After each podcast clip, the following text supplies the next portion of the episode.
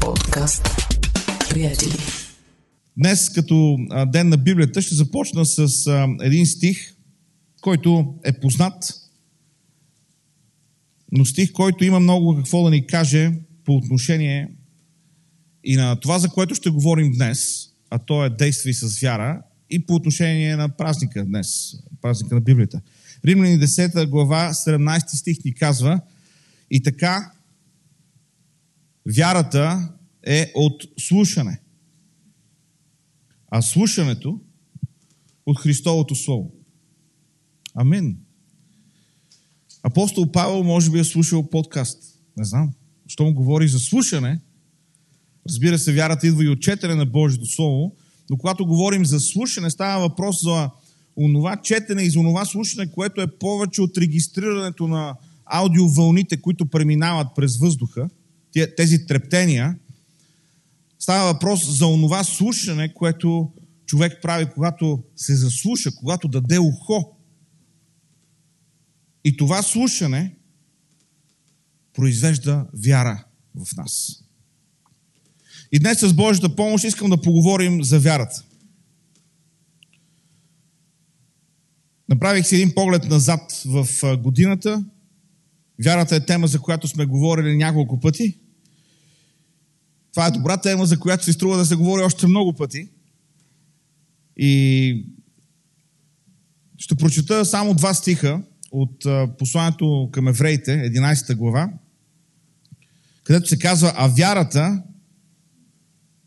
е даване на твърда увереност в онези неща, за които се надяваме. Убеждение за неща, които не се виждат. Защото поради нея за старовременните добре се свидетелстваше. Вярата е даване на твърда увереност в онези неща, за които се надяваме. Сега, много често в времето, в което живеем, когато става въпрос за вяра, хората мислят, че става някакъв въпрос за религия или става въпрос за някакъв вид духовни опитности. И в това има истина. Вярата касае духовни опитности. Но нека ви кажа нещо. Всеки един човек използва вярата всеки ден. Всъщност, голяма част от економическата ни система, голяма част от економическата стабилност се гради върху вярата. Сега не е вярата в Бога, ще, ще поговорим малко какъв вид вяра е това, но се гради на вярата. Ако отделим време да прочетем, да, да видим как, на какъв принцип функционират борсите с ценни книжа. Стойността на компаниите. Ето ви един пример. Една от, мисля, че в момента най-скъпо търгуваната компания в света, Тесла. Вчера произвеждат и са в едно економическо здраве. Оня ден, два, дни, два дни по-рано, са в същото състояние. Днес са в същото състояние. Утре са в същото състояние. Само, че в рамките на тези 4 дни изпълнителният директор Илон Мъск прави едно изказване. Например, лично изказване. Написал е твит или е написал някакво становище или е казал нещо и цената на, на акциите на Тесла отиват надолу.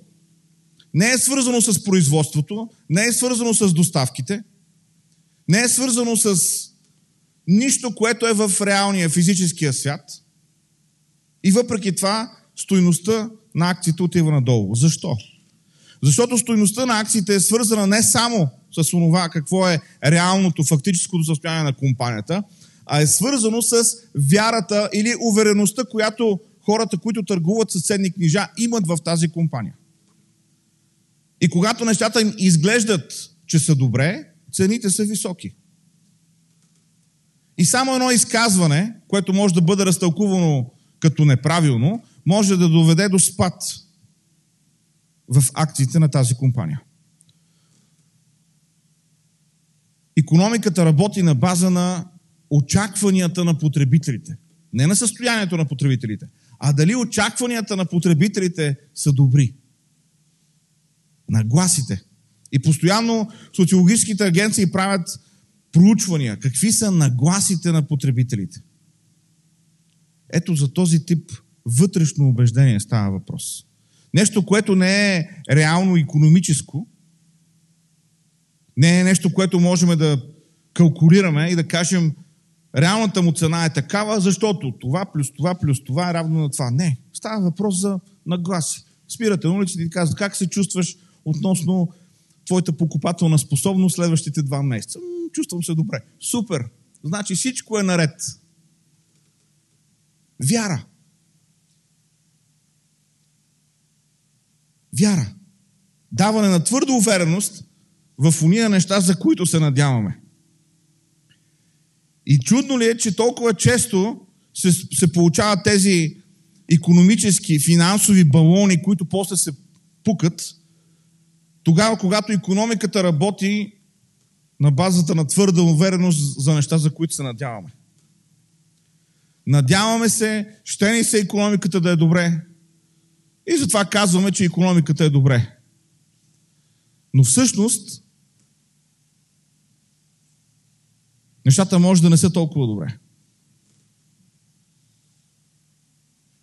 Тогава, когато обаче говорим за вярата, която идва в резултат на четенето на Божието Слово, за оная вяра, за която Библията ни говори, ние не говорим за вяра в така, пожелателното бъдеще.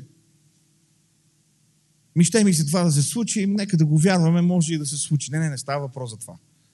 Тогава, когато говорим за тази вяра, която е твърда увереност, говорим за вяра, която е свързана с Божите неща. Вяра, която е свързана с Божия характер. Божия характер. И така, в резултат на тази вяра, която расте в нас, благодарение на Божието Слово, искам да говорим за действията на вярата. И да бъдем провокирани тогава, когато четем Божието Слово, да действаме с вяра. И искам да дам днес три примера от Божието Слово за хора, които са, или групи от хора, които са действали с вяра, но не винаги. И да видим какво се е случвало тогава, когато не са действали с вяра.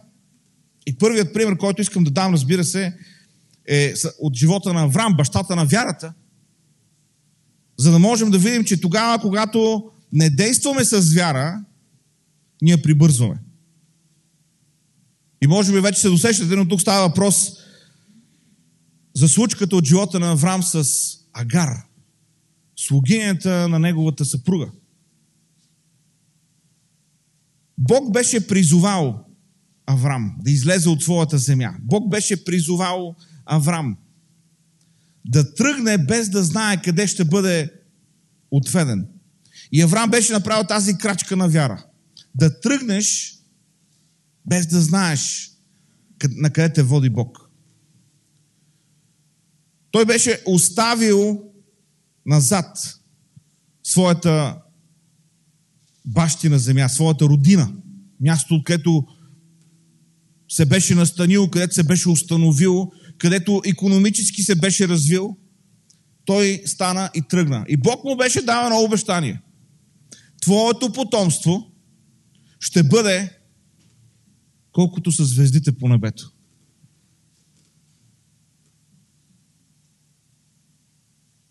Твоето потомство ще бъде колкото са звездите по небето.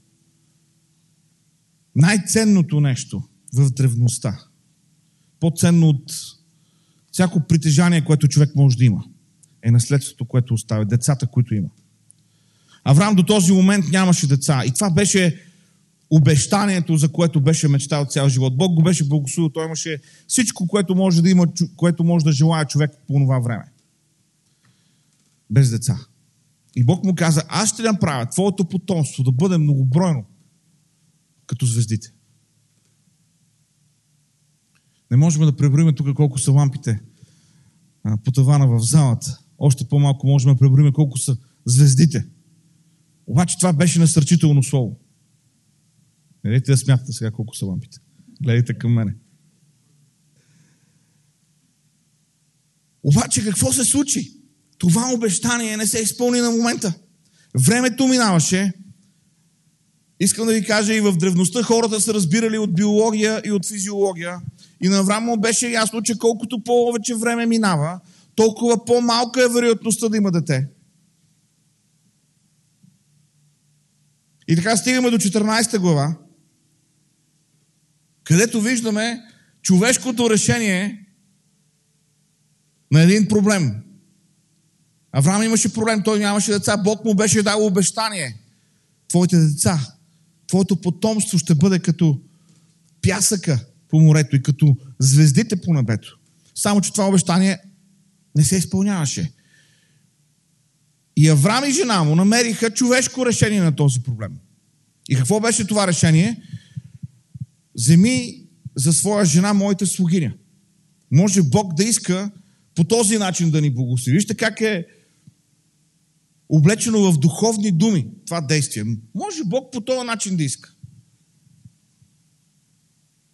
И така Авраам взе Агар за своя жена и тя роди син. И той беше наречен Исмаил. И още от този момент на това прибързвано, прибързано действие от страна на Аврам и на Сара, виждаме началото на едно противоборство. Защото когато дойде Божието време, Божието време, се роди Исак.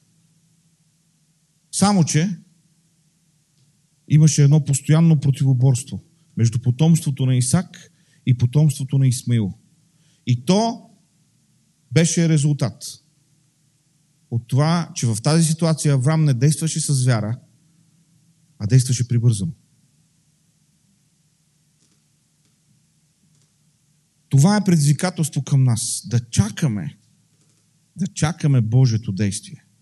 Най-трудното нещо, особено в 21 век, е да чакаш. Като знаеш, че да отидеш някъде да чакаш, като знаеш, че на друго място ще те обслужат по-бързо, по-любезно, по-ефективно. Да тръгнеш да отваряш една веб страница, като знаеш, че трябва да, трябва да отворила вече три пъти, а ти продължаваш да я чакаш. И това, което са стотни от секундата или десети от секундата на ума, когато гледа екрана, прилича на 3, 4, 5 секунди. И сме готови да затворим и да отворим на друго място. В това време, в което чакането със сигурност не е най-голямата ценност, вярата означава да чакаме изпълнението на Божието обещание. Вярата означава да не търсиме решение по-човешки. Не просто, разбира се, да бъдем пасивни, но да се укрепиме в Бога и да чакаме Неговата намеса. Когато не действаме с вяра, прибързваме. Това, което се случва. И това прибързане в живота на Авраам доведе до едно противоборство, което продължи поколения и което продължава и до днес. С потомството на Исмаил.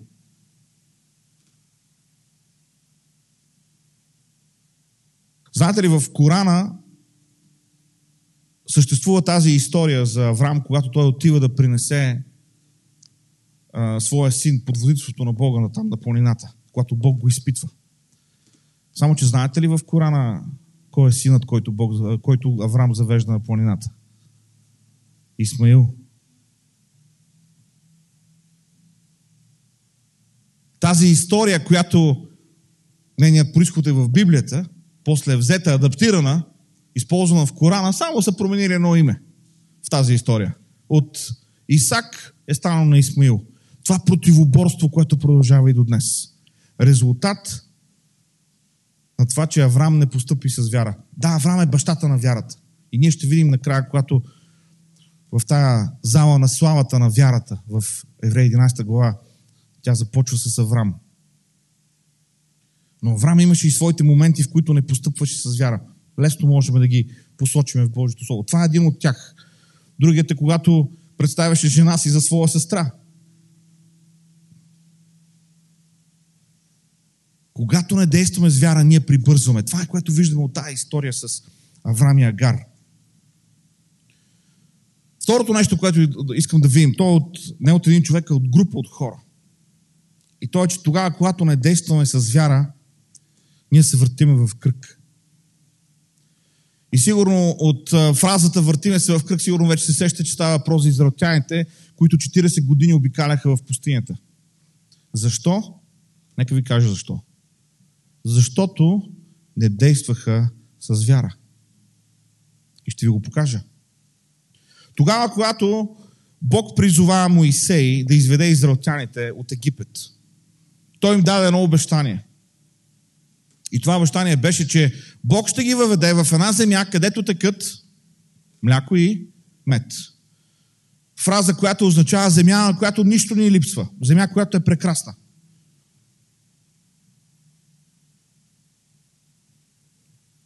Вече все по-често трябва да обясняваме някои неща, нали, защото някой може да си помисли, че Библията казва, че там тъкът мляко и мед. Не, приятели, това е израз, който ни казва, че земята е страхотна, плодотворна.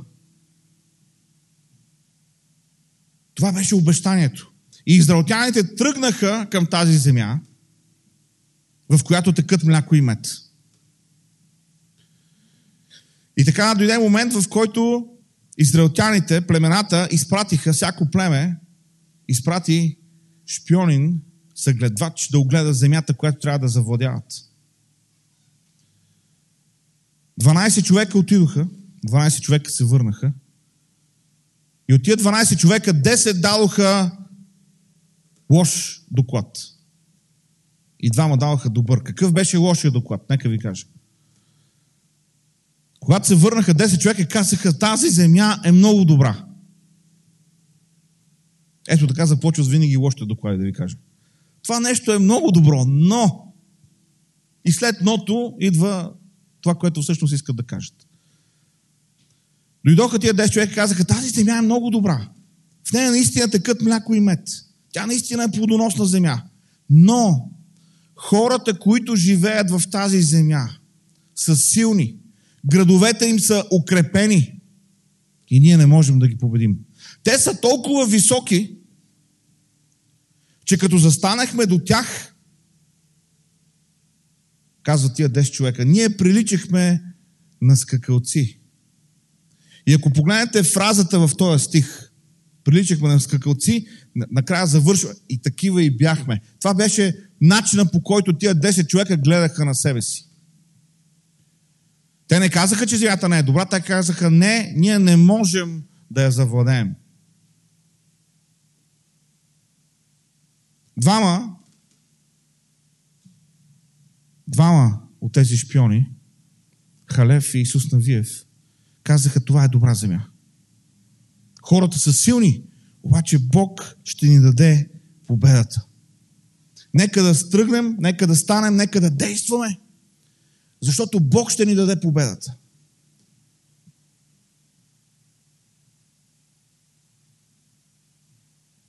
За съжаление, обществото, израелския народ повярваха на десетимата. Това, че те не приеха, че е възможно да завземат тази земя, беше акт на неверие спрямо Бога.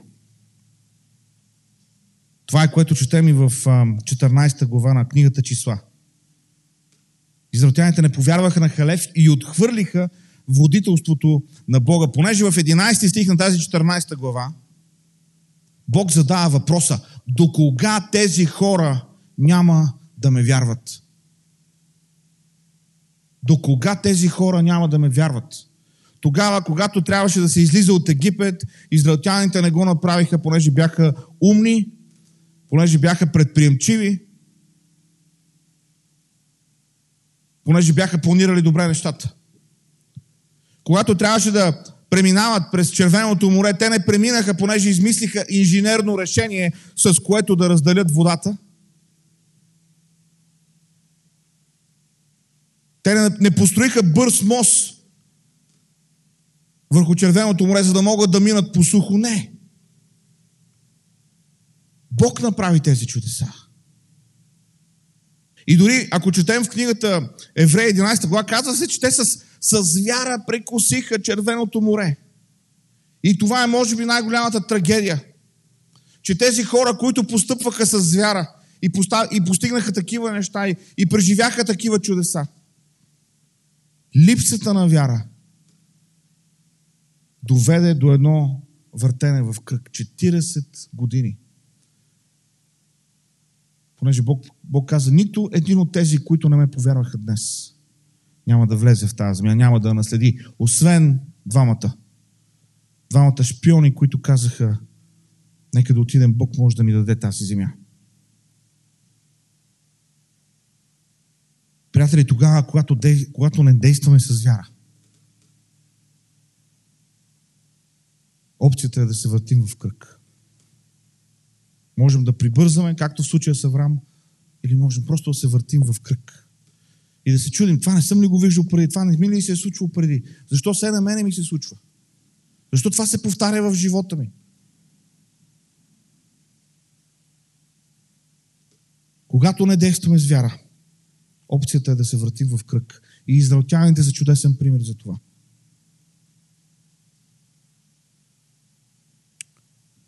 Третият възможен резултат от това тогава, когато не действаме с вяра, какъв е? Днес използвам само супер познати пасажи, супер познати библейски персонажи. Искам днес за, за трети пример ще ви дам един пророк. Един пророк, който Бог призовава да отиде на едно место, а той хваща автобуса в обратна посока. Пророк Йона. Тогава, когато не действаме с вяра, можем да бягаме от Бога. Тогава, когато не действаме с вяра, можем да бягаме от Бога. Бог призова пророк Йона да отиде в град Ниневия, столица на Асирийската империя. И там да проповядва една много проста проповед – не толкова дълга, колкото моята днес. Всъщност доста кратичка. Покайте се, защото ако не се покаете до 40 дни, Бог ще унищожи това място. Доста кръса проповед. Само, че когато Йона чу за този призив, той тръгна в обратна посока. Качи се на кораб, за да отиде точно наопаки от там, където беше Ниневия. Сега може много да говорим защо Йона е побягнал. Какво е разбирал? Какво си е мислил? И това са важни неща. Защо Йона побягва? По неговите думи това, което четеме, защото той не е искал ниневийците да се спасят, да се избавят. Тогава, когато Бог го конфронтира, той каза, аз знаех, че ти си милостив Бог. И че те може да се покаят и тогава ти ще им простиш. Тоест, той е знаел, че това е възможен резултат от неговото проповядване. И си е казал, аз не искам това да е резултата. Аз не искам тия хора да имат втори шанс.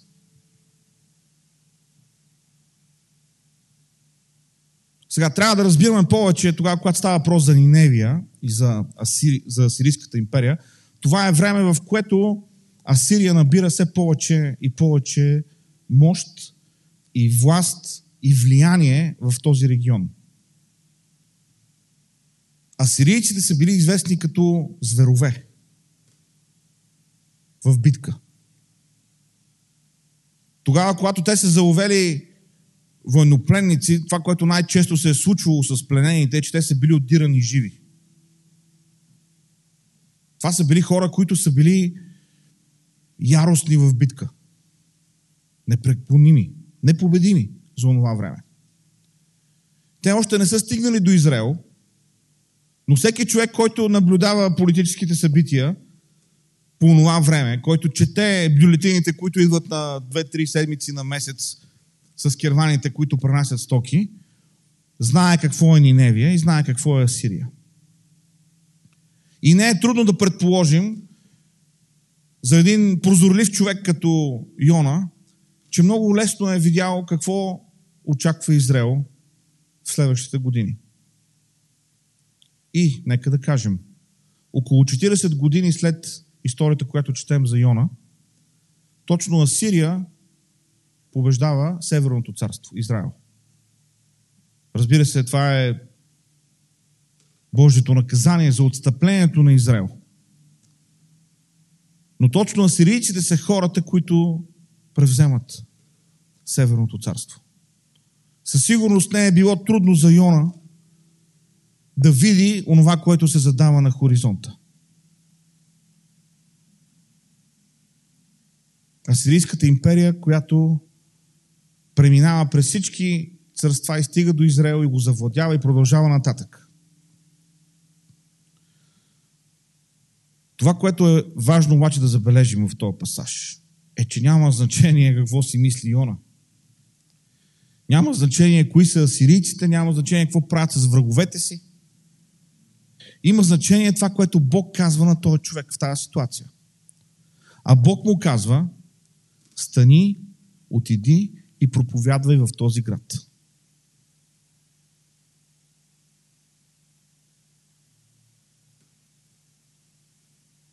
Използвам Иона като пример, не понеже не е чул Божия глас, не понеже не е разбрал това, което Бог му казва, а защото целенасочено и своеволно той избира да вярва на своята преценка, вместо на Божията преценка. Това е което се случва в тази ситуация. Бог му казва, аз искам да отидеш и да проповядваш на тия хора. Ето това са думите, които трябва да кажеш. И между другото, той се опитва да избяга. Знаем историята. Корабокрушението, рибата, отиването в Ниневия. Мандата стои, Бог му е казал какво да проповядва. Обаче, ако прочетем думите, които Йона проповядва, те са малко по-различни.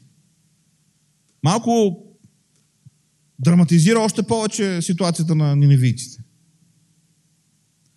Но тогава, когато идва посланието, явно тия хора са били, дошли до точното място за покаяние. Казва се, че сърцата на тия хора бяха така съкрушени от това, че Бог ще ги унищожи заради, техното нечестие, че беше прогласен пост в цялата земя. Так, толкова, толкова сериозно бяха съкрушени тези хора, че постът, който беше прогласен, всъщност в някаква част е дори безмислен. Защото се казва, че от най-големия, т.е. от царя, до последния човек, включително и животните, не бяха хранени. Постиха. Като белек на покаяние. Толкова, толкова сериозно беше обръщането на ниневийците. Ниневия град по това време стотици хиляди хора са живеели вътре. Казва ни се, че само а, тези, които не са можели да разпознават лявото от дясната си ръка, т.е. това са най-малките деца, нали? са били огромен брой. И Бог имаше състрадание за тия хора. Но Йона мислеше, че знае по-добре от Бога. Йона мислеше, че посланието е негово. И той преценява дали да го казва или кога да го казва и на кого да го казва. При положение, че Бог му беше дал ясни инструкции. Когато не действаме с вяра, бягаме от Бога. И знаете ли, едно от, за мен е лично едно от, най, едно от най-обезпокоителните неща в книгата на пророк Йона е начинът по който тя завършва. Защото тази книга не завършва така че да ти стане ясно, че на този пророк му е увряла главата. Просто завършва с Божите думи. Завършва с това, което Бог му казва.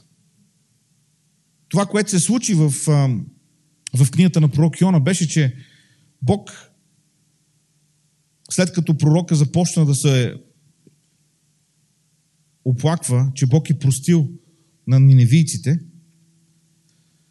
това, което стана е, че Бог направи така, че да израсте една тиква, ни, каз, ни се казва в Словото, под която той намираше сянка. И след като тази тиква му даваше сянка, просто е така в рамките само на няколко часа, изсъхна и я нямаше. И тогава Йона започна да страда за тази тиква. Нито я беше съдил, нито я беше копал, нито я беше поливал, нищо не се беше грижил за нея. И Бог използва този образ, за да му каже ти имаш съжаление към нещо, което нито си полагал грижи за него, нито е твое, а не трябваше ли аз да имам съжаление към хората в този град? И е обоспокоително за това, че тази книга свършва по този начин, поне за мен. Бог каза на Йона, 9 стих на 4 глава, правилно ли е да не годуваш за тиквата? А той отговори, правилно е да не годувам, дори до смърт. Тогава Господ каза, ти пожали тиквата, за която не си се трудил, нито си я направил да расте, която се роди в една нощ и в една нощ загина. А аз не трябваше ли да пожаля онзи голям град Ниневия, в който има повече от 120 хиляди души, които не умеят да различават дясната ръка от лявата, освен многото добитък. Това е края на книгата. На мене ми звучи като този пророк да не е разбрал урока. По начина по който свършва. Защото си мисля, че ако беше разбрал, трябваше да е написал така е, Господи, прости ми, покайвам се. Виждам, че ти си по-мъдър. И това, че няма такива думи, малко ме безпокои. Още повече ме безпокои, че е възможно да постъпваме, да действаме не с вяра, да бягаме от Бога и дори тогава, когато сме конфронтирани лично от Бога с истината, това да не ни промени. А това, приятели, е страшно. Ние сме призовани да действаме с вяра. И затова втория стих от тази 11 глава, който прочетохме, 11 глава на евреите, казва, защото поради вярата за старовременните добре се свидетелстваше. Заради вярата за старовременните, т.е. за хората от предишните времена става въпрос. Кои са тези хора от предишните времена? Разбира се, това са тези, които по-надолу са изборени в тази 11 глава. И като се почне от Авел, с вяра Авел принесе на Бога жертва, която беше угодна.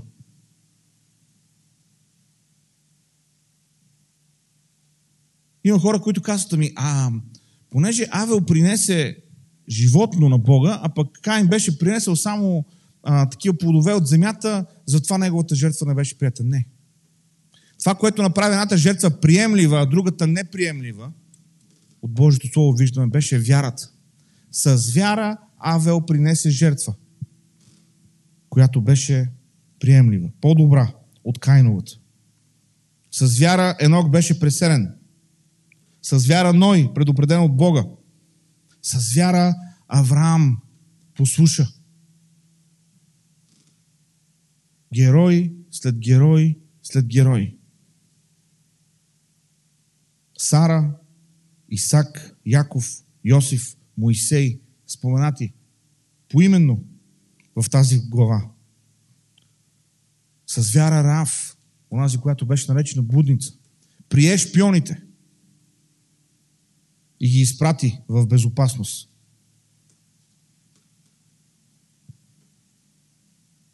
И вижте 32 стих. И какво повече да кажа? Защото няма да ми стигне времето да приказвам за Гедион, Фарак, Самсон, Ефтай, за Давид, още за Самуил и пророците. Толкова много хора. Тези древните, за които говори този втори стих. Старовременните, за които вярата е свидетелствала добро. Приятели, ние сме призовани да действаме с вяра, да живеем живота си с вяра. И много често ще, ще бъдем притискани от обстоятелствата, да прибързаме. Да намерим бързо решение. Помнете историята на Авраам. И какво донесе Агар и Исмаил в неговия живот и в историята на Божия народ.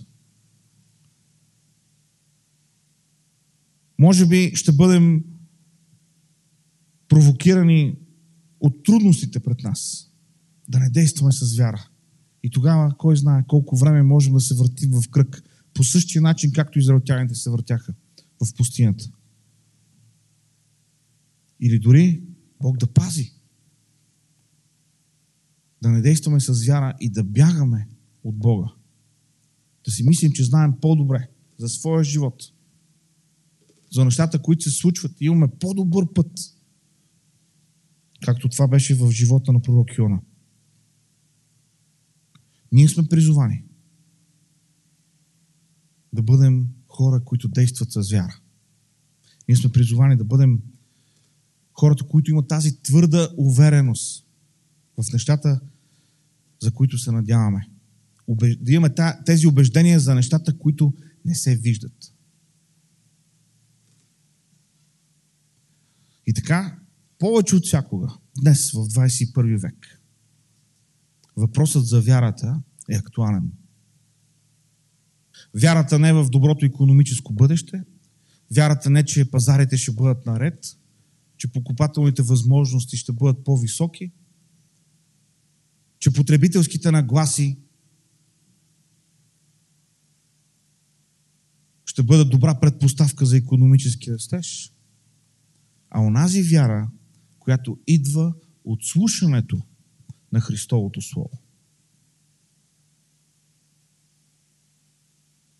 И затова, може би, най-нормалното нещо днес е да завърши с този въпрос. Даваме ли ухо на Христовото Слово? Слушаме ли? Не просто дали регистрираме вълните, тези вибрации във въздуха, за които споменахме.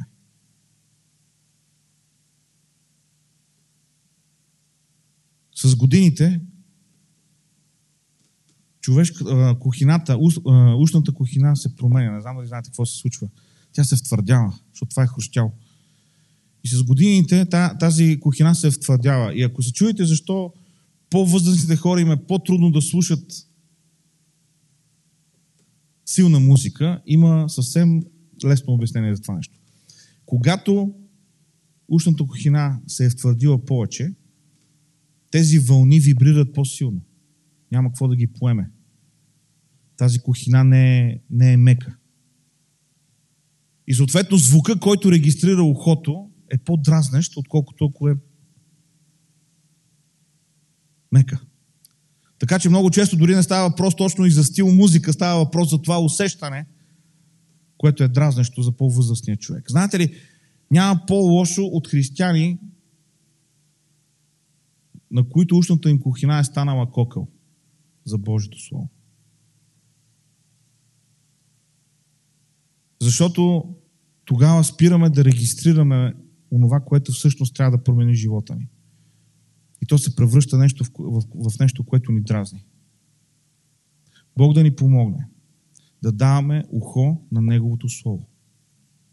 Бог да ни помогне да действаме с вяра. Бог да ни помогне не да прибързваме, не да обикаляме в кръг, не да бягаме от Него, а да следваме добрия пример на онези старовременните и да действаме с вяра. Амин. Нека си справим и да се молим. Господи, благодарен сме Ти. Защото, Господи, Ти работиш в нас. Благодарен сме Ти, Господи, защото Ти не спираш да действаш. И днес, заставайки пред Теб, се молим, помогни ни, Господи, да разберем онова, което искаш да ни кажеш. Помогни ни, Господи, да, да приемем дълбоко в себе си Твоето Слово и да му дадем възможност да ни промени. Твоето Слово е светлината, виделината на нашата пътека. Молим те, Господи, помогни ни да му даваме ухо. Защото от Твоето Слово идва вярата. А ние, Господи, искаме да бъдем хора на вярата. Искаме да следваме примера на онези, които са живели с вяра. Помогни, помогни ни, Господи. Не само да говорим за вярата, не само да я описваме, но, Господи, да я живеем. Да действаме с вяра. Благодарим Ти, Господи, че Ти си в контрол, че Ти работиш, че Ти действаш. Благодарим Ти за Твоето действие. Оставаме се, Господи, в Твоите ръце. И Ти благодарим за всичко. В името на Исус се молим. Амин.